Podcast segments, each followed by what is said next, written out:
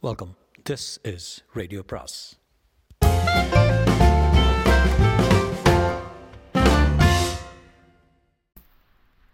அனைவருக்கும் அன்பு வணக்கம். சாண்டிலியரின் கடல் புறா அத்தியாயம் பதினொன்று நீதி மண்டபம்.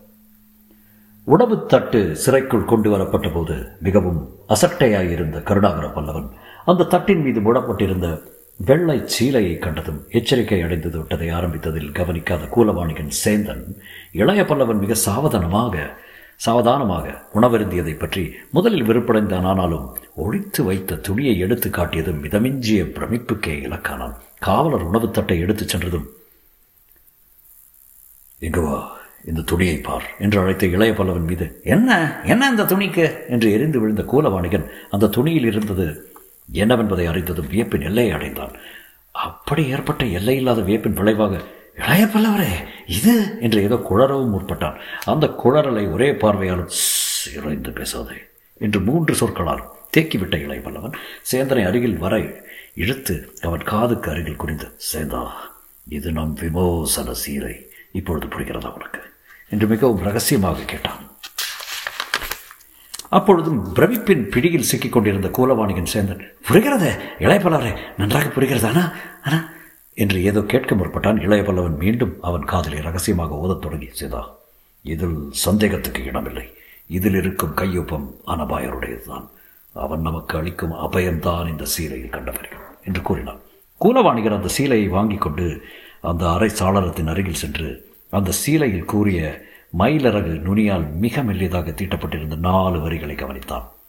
எதற்கும் மஞ்ச வேண்டாம் சமயத்தில் உதவி வரும் சந்தர்ப்பம் கிடைக்கும் போது பயன்படுத்திக் கொள்ளவும் ஆனபாயன். என்ற வரிகள் மெல்லியதாக மிக தெளிவாக தீட்டப்பட்டிருந்தன. அந்த வரிகளை மீண்டும் மீண்டும் கூலவாணியின் படிப்பதைக் கண்ட இளையவல்லவன் சாளரத்தருகில் தானும் சென்று அவனுக்கும் பக்கத்தில் நின்று அந்த சீலையை வாங்கி தன் கச்சையில் செருகிக் கொண்டான். தவிர மறுபடியும் சிறையில் மஞ்சங்கள் இருந்த மத்திய இடத்திற்கு செல்ல முயன்ற கூலவாணிகனை தொடர்ந்து சேர்ந்தான். இப்பொழுது மஞ்சத்துக்கு செல்ல வேண்டாம். இப்படியே நாம் வெளியே நடமாடும் குதிரை காவலரை வேடிக்கை பார்ப்போம் என்று கூறினார் என்னதான் அனபாயன் அனுப்பிய சீலை அபயம் தந்திருந்தாலும் ஆபத்திலிருந்து தப்பும் வரையில் நிச்சயமாக எதையும் சொல்ல முடியாது என்ற தீர்மானத்துடன் குலவாணிகளுக்கு வேடிக்கை பார்க்க அது உசிதமான சமயமாக தெரியாததால் வேடிக்கை பார்க்க இதுதான் சமயமா? இளையபல்லவரே என்ற கசப்புடன் வினவினான். இளையபல்லவனின் இதழ்களில் சற்றே இளநகைப்படுந்தது வேறு சமயம் எப்பொழுது கிடைக்கும் சேர்ந்தா? இந்த சிறைக்கூடத்திற்கு நம்மை மறுபடியும் அழைத்து வரப்போகிறார்களா என்று பதிலுக்கு இளையபல்லவனும் கேட்டான். திரும்பவும் இங்கு வர முடியாதது. தங்களுக்கு வருத்தமாக இருக்கிறதா என்றான் சேந்தன். குரல் ஏளனம் துடிக்க. இலை இலை வருத்தமில்லை என்று நகைத்தான் இளையபல்லம் அப்படியானால் நான் போகிறேன் மஞ்சத்துக்கு. என்ன அங்கே அவசரம்? இங்கே என்ன வேலை? ஏற்கனவே தான் சொன்னேன். குதிரை காவலம் போவதை வேடிக்கை பார்க்கலாம் என்று. வேடிக்கை எனக்கு தேவையில்லை. ஆனால் பேச்சு தேவையில்லவா? என்ன பேச்சு? அடுத்து நாம் செய்ய என்ன செய்ய வேண்டும் என்பதை தீர்மானிக்க வேண்டாமா? இதை கேட்ட கூலவாணிகன் பல்லவனை சற்று ஏறெடுத்து நோக்கினான். சேந்தா. சேந்தா நான் சொல்றது புரியவில்லை அவனுக்கு.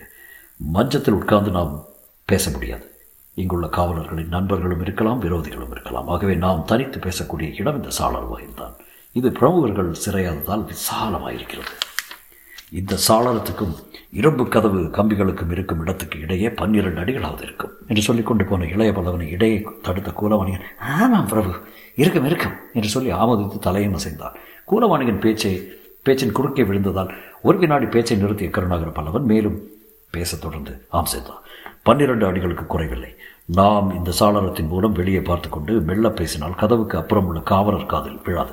தவிர பேசுவதும் புரியாது. நாம் ஏதோ வெளிப்புறத்தை வேடிக்கை பார்ப்பதாகவே நினைப்பார்கள். ஆகவே அப்புறமோ இப்புறமோ அசையாமல் வெளிப்புறம் பார்த்தே பேசு என்று விவரித்துவிட்டு சேதா இந்த பாரூர் துறைமுகத்தின் கோட்டை பலமானது. இயற்கை அரண் அரண்களும் இதற்கு இதற்கு இருக்கின்றன. ஆனால் ஊருக்குள் இருக்கும் ஜனத்தொகை எப்படி? என்று விசாரித்தான். இந்த கேள்வியும் கேள்வியை ஒட்டிய விசாரணையும் அனாவசியமாகப்பட்டதால் கூலவாணியின் வெறுப்புடன் இதழ்களை மடித்து பருமனான தன் சரீரத்தையும் ஒருமுறை நெளித்து எதற்கு இந்த ஆராய்ச்சி இப்பொழுதே? என்று வினவினான். சொல் தேவை இருக்கிறது கருணாகர பல்லவன் குரல் கண்டிப்பு இருந்தது. மூன்றில் ஒரு பக்கம் கலிங்கத்தவர் மற்ற இரண்டு பக்கத்திலும் தமிழரும் வேங்கி நாட்டவரும் சரிபாதி என்று வினவினான் கூலவாணிகன் இங்குள்ள படம் எப்படி?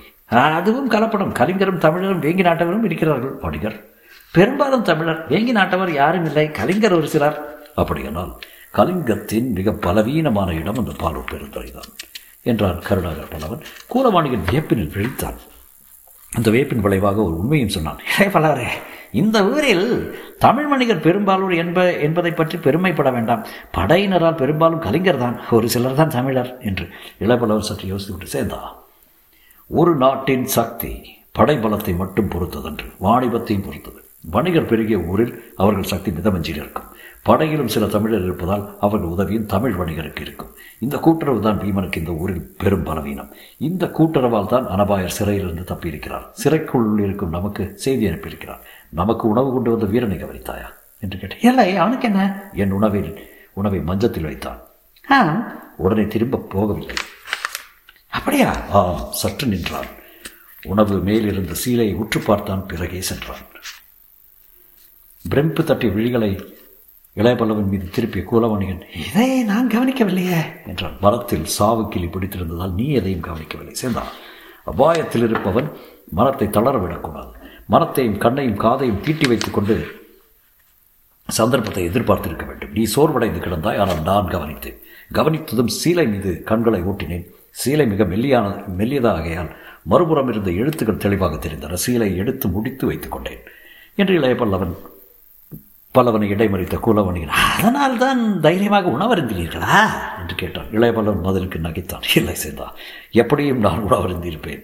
இறப்பு எப்போது வரும் என்று யாருக்கும் நிச்சயமாக சொல்ல முடியாது. ஆகவே உயிரோடு இருக்கும் உயிருடன் இருக்கும் வரையில் துணிவுடன் வழக்கப்படியே வாழ்வதை அறிவாளிகளுக்கு அழகு என்று சொல்லி என்று கூறிய இளையபல்லவன் அது கிடக்கட்டும் சேதா இப்பொழுது நாம் கவனிக்க வேண்டியதெல்லாம் ஆனபாயர் உதவி எப்போது வரும் எப்படி வரும்? வந்தால் நாம் நடந்து கொள்ள வேண்டிய முறை என்ன என்பதுதான். உன் விடுதியில் பீமன் தனக்கு எல்லாம் தெரிந்த மாதிரி நடித்தான் ஆனால் அவனுக்கு தெரிந்த உண்மை சொற்பம் என்பதை நான் தெரிந்து கொண்டேன் என்றும் குறிப்பிட்டார் எப்படி தெரிந்து கொண்டீர்கள்? பீமன் வாயிலிருந்தே. பீமன் வாயிலிருந்தா? பீமன் வாயிலிருந்துதான் தூதுப்புறா விடப்பட்டதால் நான் பிரமுகர் வீதியில் இருந்த வீட்டில் இருந்ததை ஊகித்ததாக சொன்னான் அல்லவா? ஆ சொன்னான். ஆனால் தூதுப்புறா எனக்காக விடப்படவில்லை என்பதை அவன் உணரவில்லை. குணவர்மனுக்கு விடப்பட்டது அந்த புறா. அப்படித்தான் இருக்க வேண்டும். நீங்கள் வந்தது அனபாயருக்கு எப்படி தெரியும்? உண்மையில் அப்பொழுது நான் அங்கிருந்தது அனபாயருக்கு தெரியாது. ஆகையால் சந்தர்ப்பவசத்தால் என்னை பிடித்திருக்கிறான் பீமன் துறைமுகத்திலிருந்து என்னை துரத்தி வந்தவர்கள் நான் வெளிநாட்டு பிரமுகர் வீதியில் மறைந்து விட்டதாக சொல்லியிருக்கிறார்கள். அங்கு ஒற்றர்களை நிறுத்தினான் பிரீமன் தூதப்புறா ஒன்று பறந்ததாக செய்தி கிடைத்ததும் அது எனக்காகத்தான் விடப்பட்டதாக நினைத்தான். அனபாயர் தப்பிவிட்டார். நான் ஒரு விடுதியில் மறைந்திருக்கிறேன். அங்கு விடப்படுகிறது ஒரு புறா. எல்லாவற்றையும் இணைத்து பார்த்து அனபாயரின் முத்திரை மோதிரத்தை அனுப்பி என்னை வஞ்சகமாக அழைத்து வந்து விட்டான். இதை கேட்டதும் அதிர்ச்சி அடைந்த கூலவணிகன் ஆ சொல்ல மறந்து விட்டேன். உங்களிடம் பீமன் என் பெட்டியை சோதனை செய்தபோது உங்கள் ஓலையுடன் அனபாயர் எனக்கு கழித்திருந்த முத்திரை மோதிரத்தையும் வைத்திருந்தேன். அதையும் அவன் எடுத்துக்கொண்டான் என்றான். நீ சொல்ல தேவையில்லை சீதா பெரும் ஒற்றர்களிடம் ராஜாங்க காரியங்களை சாதிக்க ராஜவம்ச முத்திரை மோதிரங்கள் கொடுக்கும் வழக்கம் உண்டு என்பதை நான் அறிவேன். ஆகவே உன் மாளிகையில் நீ இருந்த கோலத்தை கண்டதும் உண்மையை யூகித்துக் கொண்டேன் என்ற இளைய பலவன். ஆகவே சேர்ந்தான் பீமனின் நடவடிக்கைகள் சந்தர்ப்பவசத்தாலேயே பயன்படுத்த பயன் அடைந்திருக்கின்றன. பீம் பீமன் சிறந்த அறிவாளியாதலால் இந்த நிலைமையை தனக்கு அனுகூலமாக செய்து கொள்ளவே முயலுவான். ஆகவே உனக்கும் எனக்கும் இன்று விசாரணை இருக்காது என்றார் இளைய பல்லவன் சொற்களை கேட்ட கூலவாணிகன் மிதமஞ்சிய பிரமிப்பை அடைந்தான். அத்துடன் திடீரென்று இளையபல்லவனை நோக்கியும் திரும்பினான். திடீரென திரும்பி என்ன என்ன சொல்கிறீர்கள்? என்று வினவும் செய்தான். இன்று நமக்கு விசாரணை இருக்காது. உறுதியுடனும் திட்டவட்டமாகவும் வந்தது இளையபல்லவன் பதில். ஏன்? என்று மறுபடியும் வினவினான் கூலவாணிகன் நீயும் நானும் முக்கியம் அல்ல பீமனுக்கு என்று திட்டவட்டமாக கூறினான் இளையவல்லவன். வேற யார் முக்கியம்? அனபாயர் முக்கியம். ஆ உண்மைதான். நம்மை கொல்வதால் பீமனுக்கு லாபம் இல்லை. ஏன்? நம்மை கொன்றால் திறந்த ஒரு வலையை இழப்பான் பீமன். புலி தப்பிவிடும் நீங்கள் சொல்வது புரியவில்லை எனக்கு. நான் அனபாயனின் இணைபிரியாத தோழன். என்று சுட்டிக்காட்டிக் கொண்ட இளையபல்லவனது குரல் பெருமிதம் மிதமிஞ்சி ஒழித்தது உங்களை இரட்டையர் என்று கூட சொல்வதுண்டு என்று கூலவாணிகனும் ஒப்புக்கொண்டான் ஆமாம் அந்த பாக்கியம் எனக்குண்டு. ஆகவே என்னை அழித்தால் அனபாயரை இழக்கும் காந்தத்தை இழப்பான் பீமன். கூலவாணிகன் முகத்தில் தெளிவு குறி படர்ந்தது உண்மைதான் இளையவளவரே உண்மை வைத்து அனபாவரை இழுக்க பார்ப்பான் பீமன் என்றார். இளைவில் அவன் சில வினாடிகள் ஏதோ யோசித்தான். பீமன் எண்ணம் அப்படித்தான் இருக்கும். அனபாயரை அழித்து விட்டால் வேங்கி நாட்டு அரையணையில் அமர வேண்டிய அரசனை அழித்தாகிவிடும். பிறகு வேங்கி நாட்டில் அரியணையில் போட்டி இருக்காது சாளுக்கிய விஜயாதித்தன் தாயாதி எதிர்ப்பை பற்றி அச்சப்பட அவசியமில்லை. நாடு திடமாகிவிடும் அவனுக்கு. திடமான வேங்கி நாடு கலிங்கத்துக்கும் தமிழத்துக்கும் இடையே இருப்பதால் கலிங்கத்துக்கு அது பெரும் அரண் போலாகும். அத்தகைய நிலையை ஏற்படுத்த அனபாயர் சிக்க வேண்டும். அனபாயரை பாலூரில் சாதாரணமாக பிடித்துவிட முடியாது என்பதை பீமன் அறிந்திருக்கிறான். அந்த வேங்கையை பிடிக்க என்னை தூண்டுதலாக உபயோகப்படுத்துவான். ஆகவே விசாரணை இன்று கிடையாது. தவிர விமோசனமும் இந்த சிறையிலிருந்து கிடைக்காது. என்று கூறினான். அதென்ன? அத்தனை திட்டமாக சொல்கிறீர்கள்? என்று கேட்டான் கூலவாணிகன்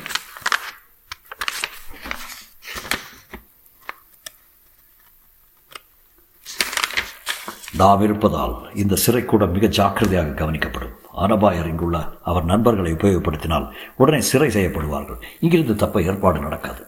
எங்கிருந்து இருக்கும்? ஒருவேளை விசாரணை நடந்தால் நீதிமண்டபத்திலிருந்து என்று கேட்க முற்பட முற்பட்ட கூலவாணிகனை இடைமறித்த இளையவல்லவன் அங்கிருந்தும் இருக்காது சேர்ந்தா நீதிமண்டபம் நான்கு சுவர்களுக்குள் அடங்கியது. அது பா பலமாகவும் காக்கப்பட்டிருக்கும். அங்கிருந்து நாம் தப்ப முடியாது. வெளிப்புறத்தில் தான் நமக்கு விமோசனம். என்றான். வெளிப்புறத்தில் என்றால் நமக்கு மர தண்டனை மரண தண்டனை விதிக்கப்பட்டால் நீதிமன்றத்திலிருந்து கொலைக்காலத்துக்கு செல்லும் வழியில் காப்பாற்றப்படலாம். சிறை தண்டனை விதிக்கப்பட்டால் சிறைக்கு மீண்டும் வரும்போது வழியில் மீட்கப்படலாம். வேறு இடமில்லை. என்று திட்டமாக அறிவித்த இளையவல்லவன் சேதான் இது அனைத்தும் உனக்கு எதற்காக சொல்கிறேன் தெரியுமா? என்று கேட்டான். தெரியாதே என்று பதில் கூறினான் கூலவாணிகள் ஆனபாயர் குறிப்பிட்டிருப்பது போல் சந்தர்ப்பத்தை பயன்படுத்திக் கொள்ள நீ தயாராக இருக்க வேண்டும். எதற்கும் என்னை கவனித்துக் கொண்டிரு. தவிர சிறையில் இருக்கும் வரையில் சந்தேகத்துக்கு இடம் கூடாமல் நடந்து கொள். பழையபடி திகிலுடனும் வெறுப்புடனும் நடந்து கொள். மகிழ்ச்சியாயிருந்தால் வெளிக்க காட்டாது. நீதிமண்டபத்தை விட்டு கிளம்பியதும் என்னையே கவனி. இனி நமக்குள் சம்பாஷணை எதுவும் கிடையாது. என்று முடிவாக சொல்லிய இளையவல்லவன் சாளரத்தை விட்டு மீண்டும் அறையின் நடுவே வந்து மஞ்சத்தில் சாய்த்து கொண்டான். புத்தி பெரிதும் குழம்பி கிடந்ததால் என்ன செய்வதென்பதை அறியாத கூலவாணிகன் ஏதேதோ யோசித்துக் கொண்டே பொழுதை ஓட்டினான். இளையவல்லவன் சொல்வதையெல்லாம் நியாயமாகவும் காரணங்களை ஒட்டியதாகவும் இருந்ததால் கூலவாணிகன் மனத்தில் பூர்ண திருப்தி இல்லை. பீமன் இன்றே நீதிமண்டபத்தில் சந்திப்பதாகத்தான் சொல்லிப்போனால் வார்த்தை தவறும் வழக்கம் அவனுக்கு இல்லையே என்று எண்ணினான். ஆனால் விஷயங்கள் இளையபல்லவன் சொன்னது போலவே நடந்தன. அன்று முழுவதும் மட்டுமல்ல அதற்கு மறுநாளும் கூட விசாரணை எதுவும் நடைபெறவில்லை. இருவரும் சிறையிலே அடைந்து கிடந்தார்கள். அந்த இரண்டு நாளும் இரண்டு யுகங்களாக கூலவாணிகனுக்கு பட்டனவே ஒழிய இளைய பல்லவனோ உண்பது உண்பதையும் உடுப்பதையும் சிறிதும் குறைத்துக் கொள்ளாமல் சகல சௌகரியத்தையும் செய்து கொண்டான். மூன்றாவது நாள் தான் அவர்கள் இருவரையும் நீதிமன்றத்திற்கு அழைத்து செல்ல காவலர்கள் வந்தார்கள். அவர்களோடு உடனே புறப்பட மறுத்த இளையவல்லவன் தன் பதவிக்கும் வணிக பெருந்தகையின் அந்தஸ்துக்கும் தகுந்த ஆடைகள் அளிக்குமாறு கோரினான். அவர்கள் கொண்டு வந்த ஆடைகளை தானும் அணிந்து கூலவாணிகனையும் அணியச் சொல்லி காவலரை பின் தொடர்ந்தான். காவலர்கள் பெரிய மூடு வண்டியில் இருவரையும் ஏற்றி நீதிமண்டபத்துக்கு அழைத்து சென்றார்கள். நீதிமண்டபத்திற்குள் நுழைந்த கருணாகர பல்லவன் அந்த மண்டபத்தை சுற்றிலும் ஒரு முறை நோக்கினான். மண்டபம் பூராவும் ஜனங்கள் கூட்டம் மண்டி கிடந்தது. காவல் மிகவும் பலமாக இருந்தது. ஜனங்களை இருபுறமும் ஈட்டிகளை கொண்டு அடக்கி வைத்திருந்த வீரர்களை தவிர யாரும் தப்ப முடியாதபடி அளவுக்கு சற்று அதிகமாகவே காவல் இருந்தது அந்த நீதிமன்றத்தில் மண்டபத்தை சுற்றுமுற்றும் பார்த்து கொண்டு நீதி ஸ்தானத்துக்கு அருகே வந்ததும் அந்த ஸ்தான ஸ்தானத்தின் மீது கண்களை உயர்த்திய கருணாகர பல்லவன் சில வினாடிகள் ஸ்தம்பித்து நின்றான்.